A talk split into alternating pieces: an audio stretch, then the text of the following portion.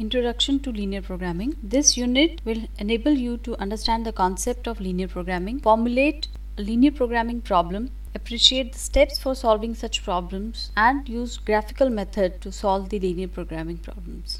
What is a linear programming problem? Linear programming is mathematical technique used for optimum allocation of limited or scarce resources by choosing the best alternative from a set of feasible solutions in a situation in which objective function as well as constraints can be expressed as linear mathematical relationships. So in a linear programming model, the objective function which is linear is set up by simple addition of the contribution by each activity. Similarly, the inequalities which are also linear represent the constraints that are formed as the aggregate of each activity conducted separately. There are certain basic assumptions of linear programming model such as proportionality, additivity, continuity or divisibility, certainty and infinite choices. The steps to solve a linear programming problem include number 1 formulate the problem, number 2 find basic solution, number 3 identify the feasible solution